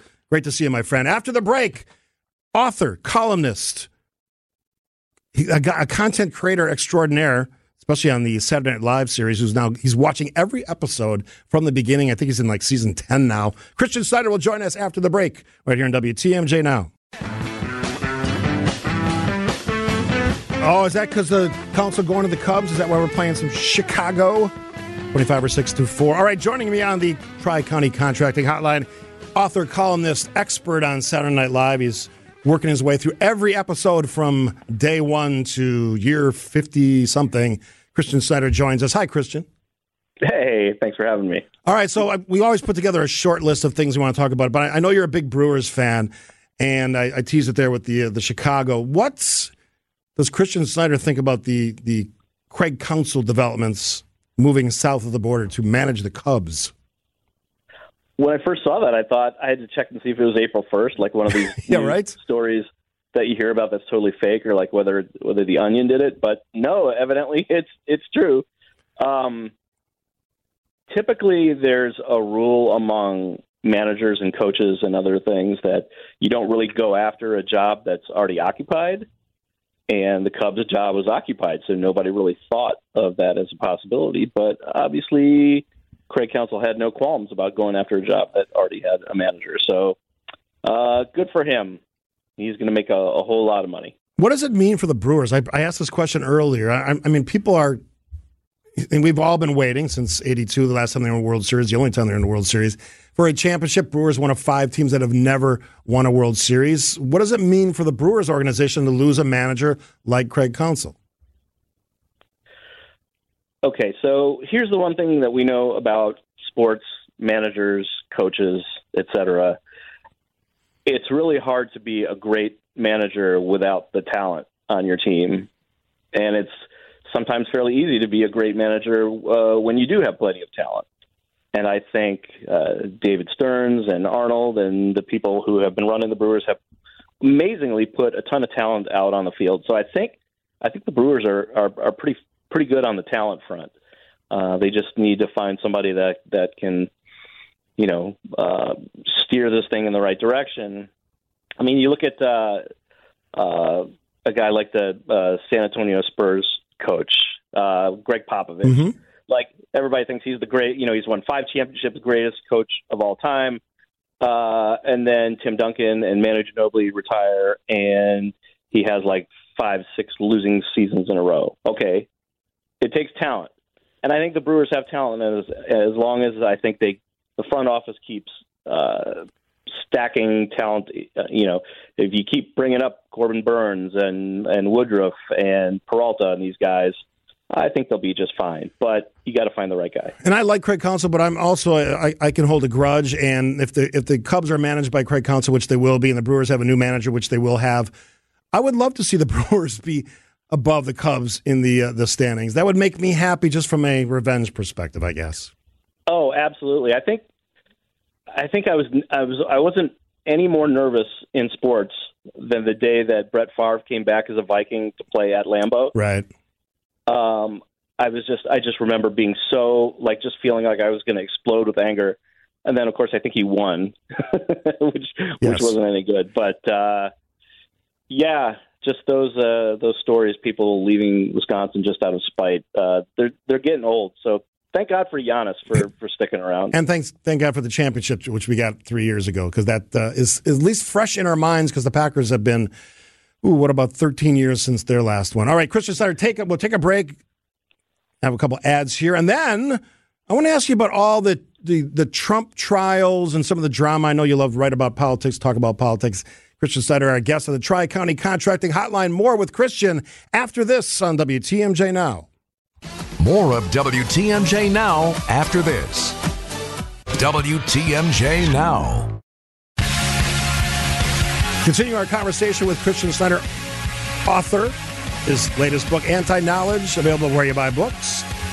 Also, see his work at National Review Online. The celebrated political columnist, also the one of the co-hosts of a brilliant podcast, 50 Years of SNL. What season are you on now currently?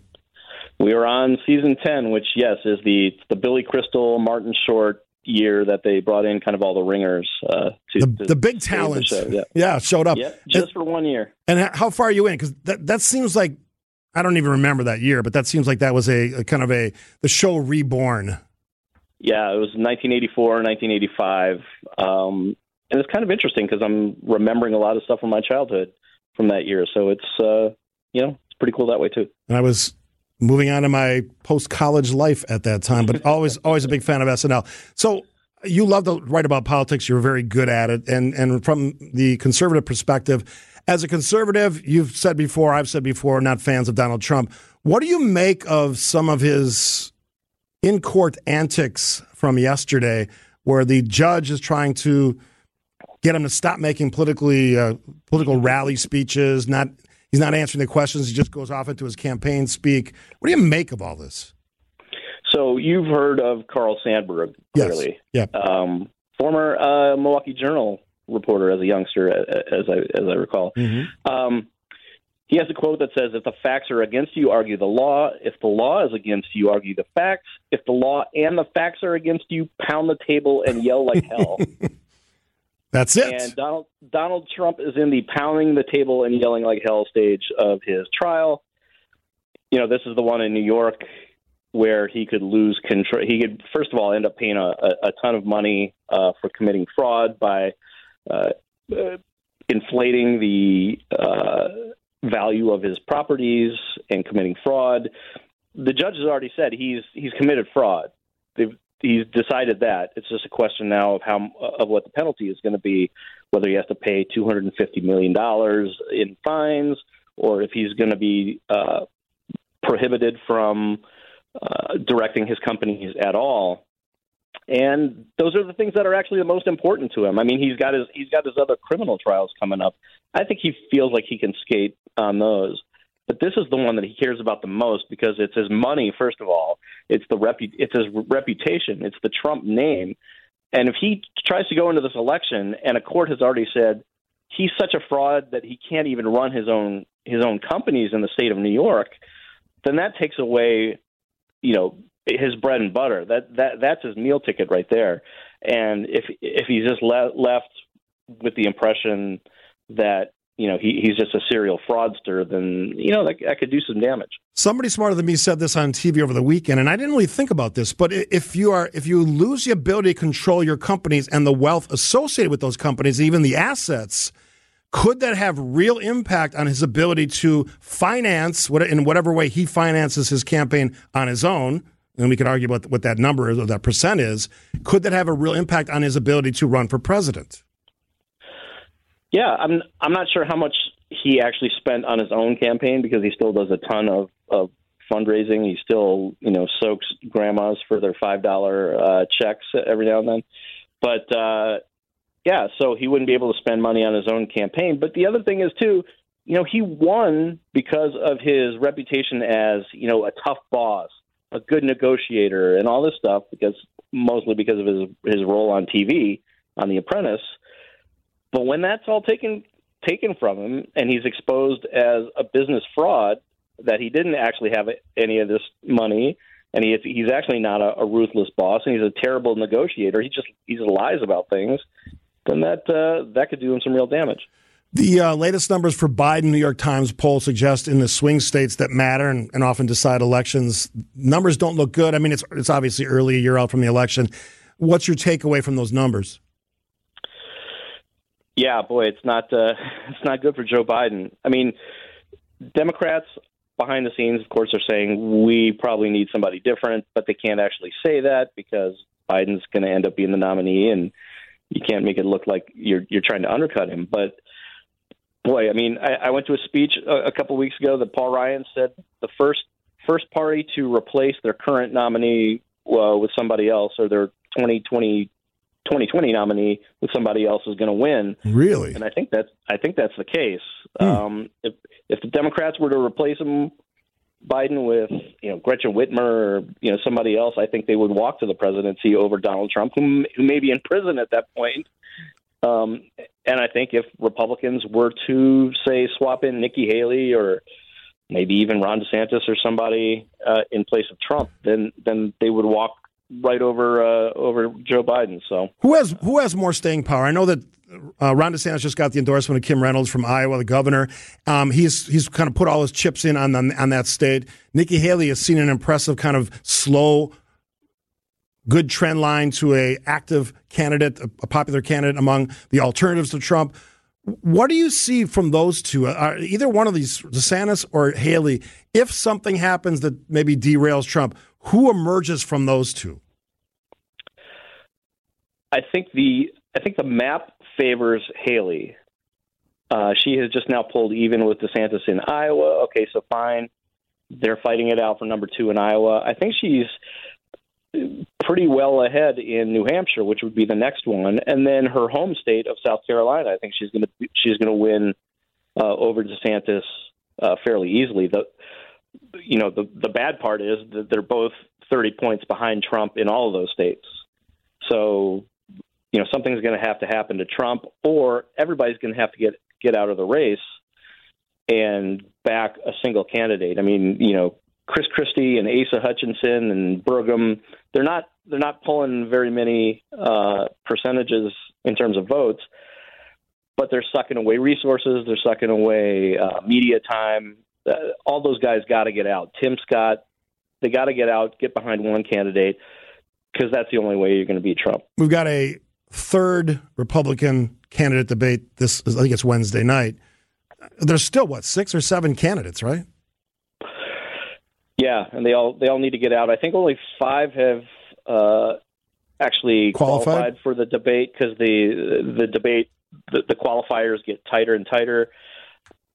You said uh, Haley has has steadily gone up. I, she actually kind of shot up since the, the debate started because The Milwaukee she's debate. actually been yeah she's she's been really good on the debate stage. Uh, people like seeing her yell at uh, like a, a twerp like Vivek Ramaswamy. So uh, I think people see, seem to now see her as somebody who can take charge, and I think that's why she's she's getting a bump.